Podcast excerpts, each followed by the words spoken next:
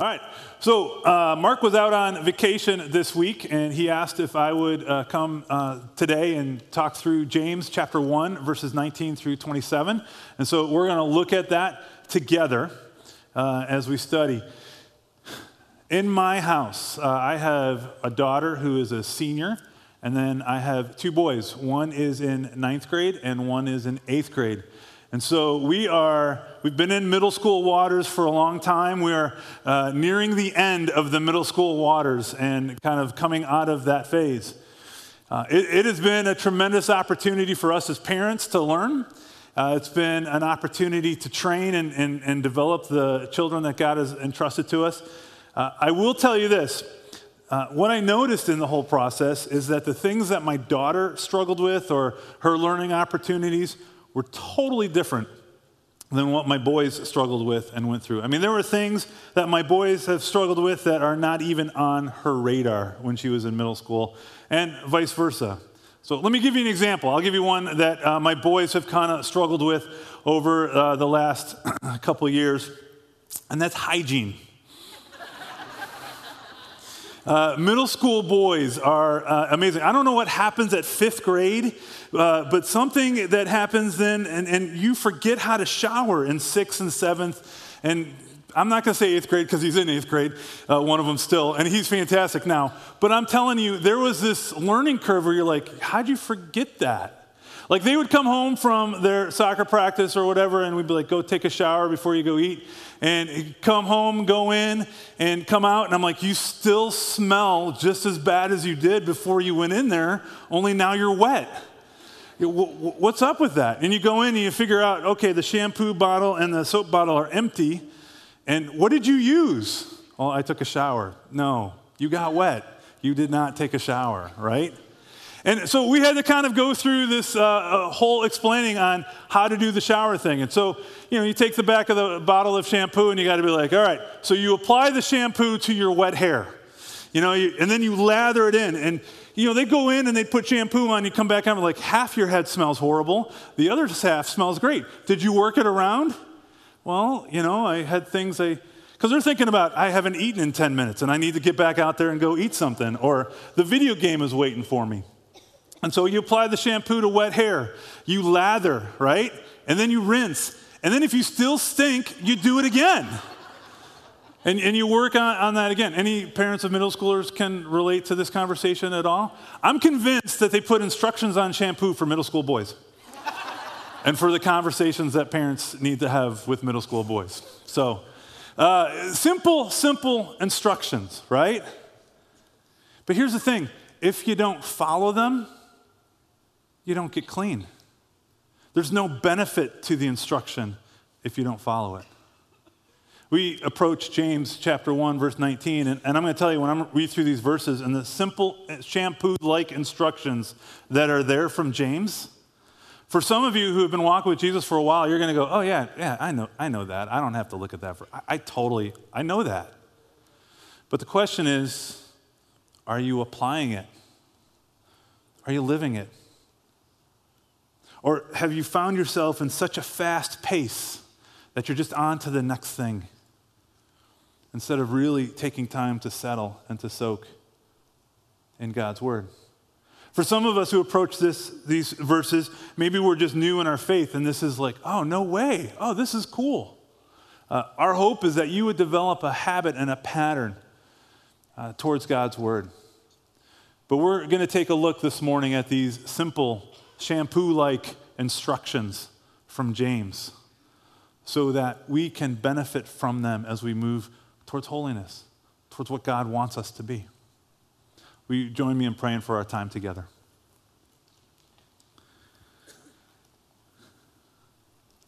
Father God, I thank you so much, Lord, for this morning. God, it was wonderful just to be able to come in and be reminded about your goodness and about your grace. Lord, I know that your grace has changed my life, and I know it has changed uh, many of my brothers and sisters in this room. And so, God, we are so thankful for that. Lord, as we approach this passage, and these simple instructions.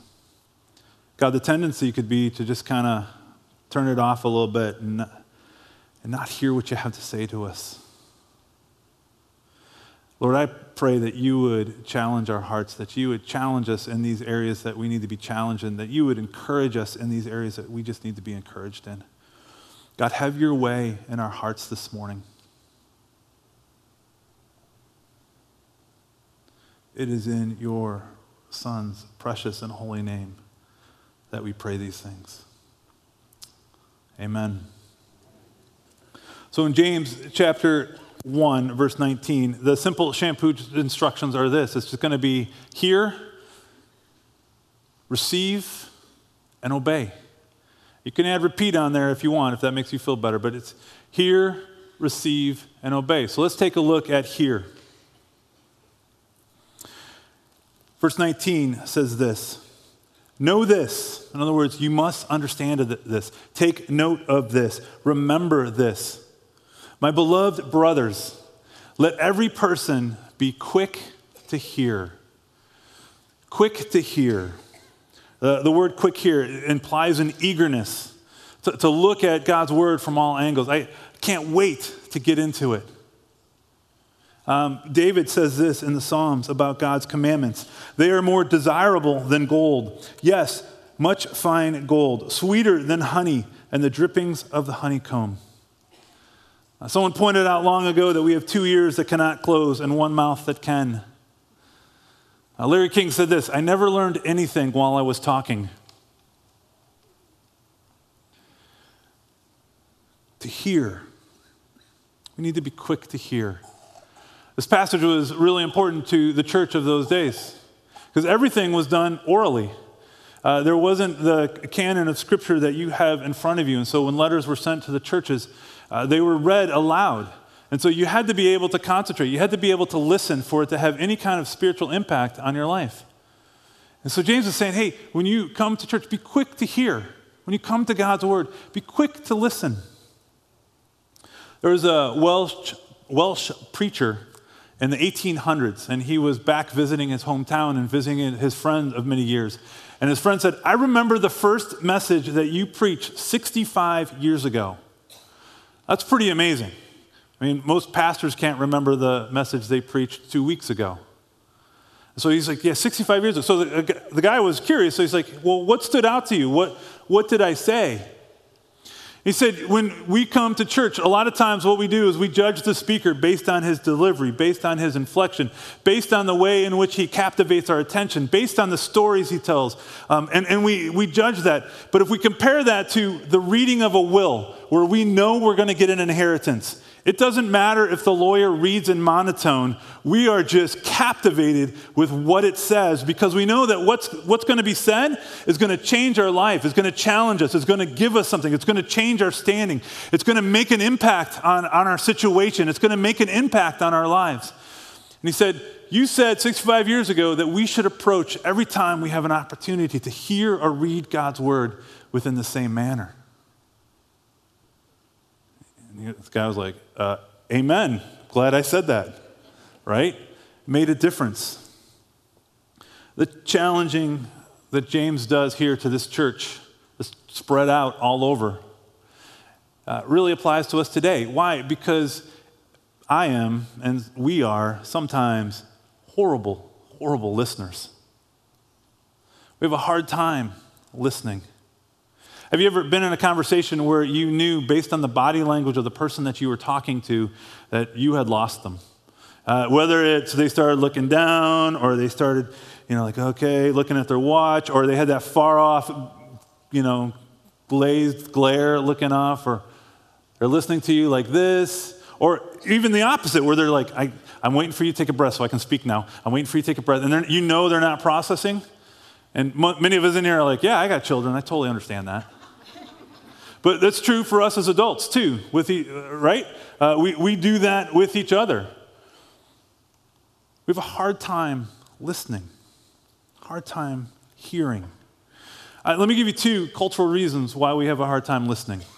Uh, the first is simply this busy. We're busy. And busyness robs us of relationship Busyness robs us of conversation. How you doing? If you don't say fine, I'm going to be upset because I got to go to the next thing. I don't want to hear more than fine. Right? Why? Because I got someplace to be. I'm very busy. The other is we're conditioned to it. We're conditioned to it. Take a look at our visual media, whether it be TV, whether it be movies, whether it be YouTube, whether it be Facebook, whether it be Instagram. The little videos are quick snippets and they grab our attention. Next time you watch your favorite television show, just watch and on one scene, one camera angle, count how long before they switch camera angles or before they switch scenes. It's going to be between five and 10 seconds. Why? Because they know that we have a hard time paying attention and we're conditioned to the quick clicks. And in the middle of that busyness, in the middle of that quick clicks, we're like, all right, Lord, speak to me. You have 60 seconds. And yet he says to us, be still and know that I am God. Relax, take a breath, and listen to what I have to say. Let me ask you this where in the patterns of your life do you stop and listen? So that you can hear what God has for you? Where in the patterns of your life do you open up God's word and go, All right, God, whatever you have for me today, I want to hear it. I want to listen. Maybe you, you know, you're new in your faith and you come to this book and you're like, so, where do I start? I mean, it's so full. Or you got your app and there's 66 books and you're like, which one do I press? And last time I picked numbers and it was kind of boring. And which one do I choose, right? We'd love to help you. Uh, we have an app here called the Discipleship Blueprint that uh, we would love to connect you with someone who can read alongside of you and, and you can just kind of think through and process with and talk about with. And if that's maybe, that, maybe that's your one action step today, get connected with someone who can help me to build this into my life to where I can read God's word regularly. Well, what I'd encourage you to do is stop by that Life Group Center and, and find Cindy and say, hey, Cindy, can you talk to me a little bit about discipleship? And then be prepared to listen. Because Cindy will talk to you about discipleship. And she'll be very excited to talk to you about that. James is confronting the person here who's never silent before the Lord. Think of what Eli told Samuel. Go back and say, Speak, Lord, your servant is listening. The second phrase, besides being quick to hear in this verse, is to be slow to speak. Slow to speak. Uh, the churches that James wrote to were a little bit more unstructured than some of the churches today. Uh, think more life groupish, home churchish, where sometimes there's a speaker who's speaking, but if you have a question or you have something to add, you can kind of jump in and you feel a little more comfortable to do that. And what he's saying is sometimes people jump in and they take everything off track. And so he's saying, Rather than, you know, jumping in and say, why don't you slow down a second? Why don't you listen? Be slow to speak. Be slow to jump in. Uh, the ancient world had understood this. They had a philosopher who said this We have two ears and one mouth, therefore we should listen twice as much as we speak. Uh, a simple truth I've never had to take back anything I didn't say. I've never had to take back anything I didn't say. Uh, are you one that just jumps in with conversation right away? And even when you got that filter in the back of your head going, you shouldn't say this, and then you just kind of plow right through it anyway?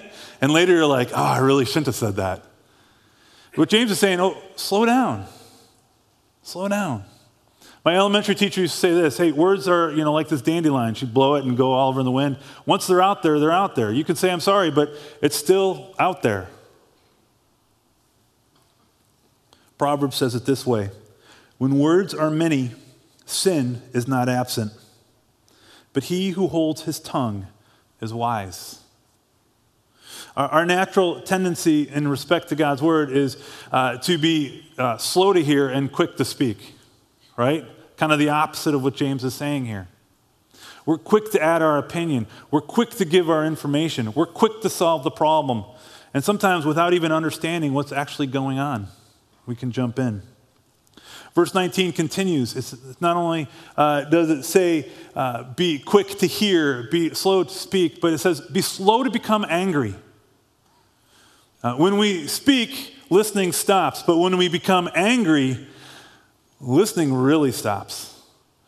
Have you ever witnessed an angry conversation? I mean, I'm not going to say, have you ever been in one? Because we all know you have. Like, we, we, all have, right? There's moments when I'm talking to my children when I've walked in, and all of a sudden there's this click, and I'm, I'm saying things, and I'm angry, and I'm upset, and then later I find out it wasn't quite what I thought it was right that moment. Any, any other parent done that? Okay, but I'm talking about when you were actually sane and you're watching someone who's angry deal with someone who's trying to calm them down. It's a fascinating watch. Because you can see the moment in the conversation where it kind of clicks for that person and they are just upset and they're, you know, fingers wagging and they're upset. And, and as a sane person on the side, you're like, wow, that guy's really mad. And you can totally see it and totally see it uh, working its way out. I remember when I was an intern uh, in a junior high ministry, we had this event where uh, kids would show up at like 10 o'clock on Friday night. We'd hang out and play um, dodgeball and other kind of games in the gym until about one in the morning. And then we'd load up and we'd load like these four or five Greyhound buses and put all the kids on these buses. And we'd drive from Phoenix to Los Angeles. And we'd get out, we'd have breakfast, and we'd go to this park called Magic Mountain. And we'd play all day till the park closed at 11, hop back on the buses, go to an In N Out burger, grab burger and fries, hop back on the buses and drive back through the night back to Phoenix. And we'd arrive while church was in session. And so all the students would come into the youth room, and they were all very awake and very alert at that point. Um, and what we arranged with parents is this pick up your student just like you were after church. Wherever you normally meet your student, that's where they'll be. And so talk to your student about that. And so after church got out, the room kind of emptied, and kids went to meet up with their parents and all that. Well, there was one lady who was very upset. And I remember her yelling and finger wagging and just so upset at my boss. And I'm sitting there and I'm just watching this. I'm like, wow. And she's basically going, Where is my daughter? Why is my daughter not where I told her to be? Why is she not there? Where is she? What have you? And, and he's like trying to get a word in, like, Well, ma'am, well, well, ma'am, well, um, excuse me, ma'am. And she's just going on and on and on. And finally, he just kind of sits back and is like, All right, finish that. And then she finally stops. She goes, Well, well? And he goes, Ma'am, I have no idea why your daughter isn't where you told her to be, but I, have, I was not with her the first 12 years of her life. And she goes, Oh, good point. Turns around and storms off. Why? Because she finally stopped being really, really angry for a second and could hear. Now, I hate to imagine the conversation that happened when she eventually found her daughter, but she was not happy. Anger does that, right? Where we have this uh, idea and this way where uh, it does not uh, allow us to hear. And here's what God's word says For the anger of man does not produce the righteousness of God. When we get angry, we miss out on becoming what God wants us to become. Solomon gives this advice. A wise, uh, or sorry, a fool gives full vent to his anger but a wise man keeps himself under control. Uh, we rationalize it. We say, well, we're just being frank. Uh, you know, I just attribute it to the way I was raised. No, I'm just under a lot of pressure. And yet, God's word calls this kind of anger sin. I think sometimes uh, we as Christians can present ourselves as very angry. And when we have conversation, we come across as angry, and, and people don't hear what we're saying, they just hear the anger. Uh, Jesus was a great example of this. He, to the broken, his tone was so much different. He still told, told truth, but his tone was so much different than when he was talking to the religious who were off course. An angry spirit is never an attentive one. And so, not only do we need to hear, that's the first shampoo instruction that he gives us. The second is we need to receive. We need to receive. Look what verse 21 says. Therefore, put away all filthiness and rampant wickedness, and receive with meekness, humility, the word, uh, the implanted word, which is able to save your soul. Christians should put away. Uh, another way to describe that is to strip off. It was used of clothing, to take off the robe, to put on a clean one. Uh, there should be a transformation that takes place. As fallen humans, we need to have God's word uh, implanted in us. We need to read it so that, that we can understand it. James is in line with Jesus' teaching here. Uh, Jesus taught in different parables in different times, and in Mark chapter 4, he tells the parable of the sower. Uh, let me read it for you. It says this, and he was teaching them uh, many things in parables. And in his teaching, he said to them, Listen, behold, a sower went out to sow. And as he sowed, some seed fell along the path, and the birds came and devoured it. Other seed fell on rocky ground, where it did not have much soil, and immediately it sprang up, since it had no depth of soil. And when the sun rose, it was scorched, and since it had no root, it withered away. And yet other seed fell upon the, the thorns, and the thorns grew up and choked it, and it yielded no grain. And other seeds fell upon good soil, and it produced grain, growing and increasing and yielding 30 fold, 60 fold, 100 fold. And, and, Jesus is saying that soil represents your heart. Uh, is, when you listen to God's word, when you approach God's word to read it, is your heart so hard that you're like, I just need to get over this, get through this? So say what you're going to say and it just kind of bounces off? Is your heart so full of worry and wondering about life and the busyness that it kind of chokes it out. And yes, you read it, but you don't remember anything? Or when you approach God's word, you approach it with a heart that has a soil that's saying, okay, sink down, impact my heart so it can impact my life. It's interesting, the verse in James tells us that that soil must be cleared by putting away all filthiness and wickedness and then there's an active ingredient that we're supposed to approach God's word with, and that's meekness. Now, it's interesting when we think of meekness, most of us attribute it to weakness. And yet, the biblical understanding and definition of meekness is anything but weak. Jesus says this Blessed are the meek, for they shall inherit the earth. Biblical meekness has a power to it, has a backbone to it, uh, has a steel to it. Matthew Henry, in his commentary, speaking about meekness, says this The meek are those who quietly submit themselves to God, to his word, and to his rod, who follow his direction, comply with all of his designs, and are gentle towards men. You see, meekness is willing submission.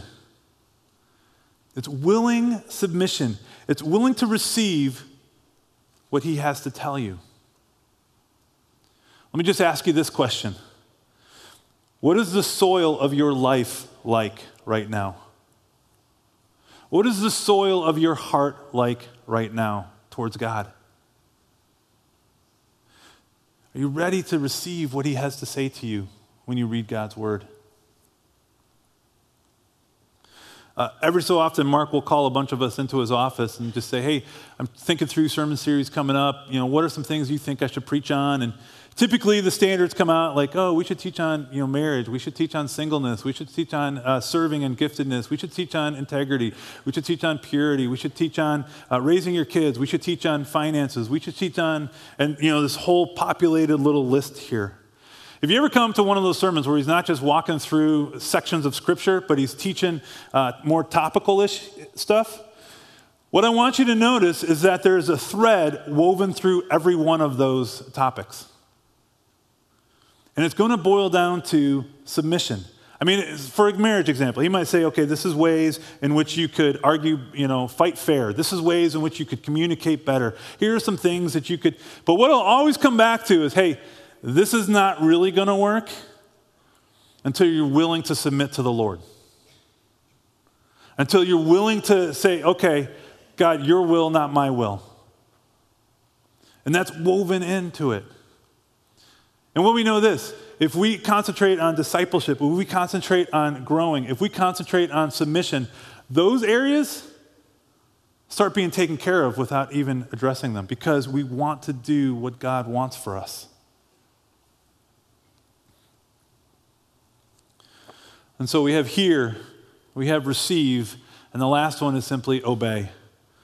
obey. James is going to move in verse 22, talking about uh, hearers and doers and the contrast there. So let's look at it. Verse 22 says this But be doers of the word, not hearers only, deceiving yourself. For if anyone is a hearer of the word and not a doer, he's like a man who looks intently at his natural face in a mirror. For he looks at himself and he goes away and at once forget what he looks like. But the one who looks into the perfect law, the law of liberty, and perseveres, being no hearer who forgets, but a doer who acts, he will be blessed in his doing. You come to church? Great. Read your Bible? Wonderful. James would say this Does it make a difference in how you live? Does it make a difference in how you act? Can people tell from your actions? I mentioned earlier that Mark, Mark, was on vacation. Could you imagine if he sent me an email and said, Hey, Tom, while I'm gone this week, I need you to do these three things? And I, I looked at that email. I'm like, oh, fantastic. Look, a list of things to do. And I said, hey, uh, Travis, Shane, Brian, Brad, come on in here. Let's, let's have a study around this email. Let's figure it out. Let's, let's look at these verbs and kind of figure out what they mean. We can come up with some really good discussion, discussion questions around this email. It'll be a fantastic time together. And if Mark came back and I saw him this morning and he was like, hey, did you do those three things? And I went, even better. I developed a study around your email. I mean, we can parse these verbs. I can tell you the root verb of where this thing came from and where, you know, what the word was derived from in Latin. It's fantastic. Shane was really helpful in that. I wouldn't keep my job very long, would I? Do you think there's time that God looks down at us in our small group discussions and goes, hey, that's fantastic. They got great questions coming on, there's great discussions going on. But when you leave the group, are you actually doing what you've learned? Are you walking in obedience? And so James says, we need to be doers. Jesus contributes to this teaching as well. He says this Everyone who hears these words of mine and puts them into practice is like a wise man who built his house upon the rock. You see, holiness requires a life of action. This to be doers is, is, is continuing to do. It's not like I did it once, I'm done. It's a continue to do what we learn from in God's Word. Uh, true religion is not merely works, it's allowing God's Word to penetrate our hearts so that it's a natural outflow of our lives. James is going to move into the next two verses, and he's going to give us specific examples of what it means to be a doer. In fact, he's going to hit three specific areas. He's going to talk about our speech, he's going to talk about our hands, he's going to talk about our heart in terms of Scripture. T- take a look at this, verse 26. If anyone thinks he is religious and does not bridle his tongue, but deceives his heart, this person's religious, religion is worthless. Religion that is pure and undefiled before God the Father is this to visit orphans and widows in their affliction, and to keep oneself unstained from the world. There's three examples here. The first one is speech uh, controlling our tongue. James is going to speak more about that in chapter 3, but here he compares the tongue to a powerful animal, to the horse, uh, to, to be able to bridle that, to, to, to control that. This is a spiritually terrifying statement. If your tongue is out of control, your religion is worthless. Sometimes we think that a true test of a man's religion is the ability to speak, but the truth is, the test is an, it's, it's the ability to bridle your tongue. Jesus says it this way Either make the tree good and its fruit good, or make the tree bad and its fruit bad. For a tree is known by its fruit. You brood of vipers, how can you speak good when you are evil? For out of the abundance of the heart, the mouth speaks. James isn't talking about sometimes when people fall into the sin. What he's saying is when you repetitively you know, you, you got great church attendance, you can parse out the verbs, you can read the Bible, all that stuff, but you repetitively uh, go with your mouth and you can't control your tongue. He's saying, man, that's worthless. And why? Because he understands that words make an impact on people, that words make a difference in other people's lives. The second example he hits is our hands. When he says we need to care for orphans and widows, uh, the most helpless people in the Jewish society of that day were the orphans and widows. Uh, the verse, the word translated there, affliction, is, you could talk about it in terms of pressure. The pressure was, where does my food come from? Where does my clothing come from? And here was a church that was persecuted. Some of them uh, had lost everything. Some of them still had everything. And James is going, okay, do you see this? Help each other. Help each other. Where does this take place in our church? It takes place in our life groups. Uh, when you are in a life group and something happens in your life, whether it is something usually financial, whether it's something emotional, whether it's something spiritual, usually the life group gathers around you, prays for you, helps you, uh, makes others aware of it, um, comes alongside of you in this. If you're a part of the church and you're here and you're not experiencing a life group, you're missing out on that support system, on that opportunity that we have to encourage each other, to take care of one another. The third example that James hits real quick is the heart. Uh, to keep one's self from being unpolluted from the world. I think uh, the prophet Isaiah's words could apply to our world today. He says this Evil is called good, and good evil. Light is in darkness, and darkness in light. James is saying, keep your life separate. And the question I would ask is what are the things that you're putting into your life? What are the things that you're watching? What are the things that you're reading? What are the things that you're listening to? And how is that affecting your heart? A couple weeks ago, we discovered we had a smell in our garage. And we could not, you know, it was kind of subtle at first, but we couldn't figure out what exactly it was. We thought, oh, it's, it's the trash, right? So we'll take out the trash. And the guy came, picked up the trash, and the trash came back in, and that smell remained. And we're like, what is going on in our garage? So it's one of those things like you start smelling everything in your garage to figure out what, what the smell is because it's, it's starting to come into the house through the laundry room and you can almost pick it up in the kitchen now and you're like, this has got to change. There is something wrong in my house. And so I'm in my garage and I'm like picking up air. Nope, don't think that's it, right? And I'm moving back and forth.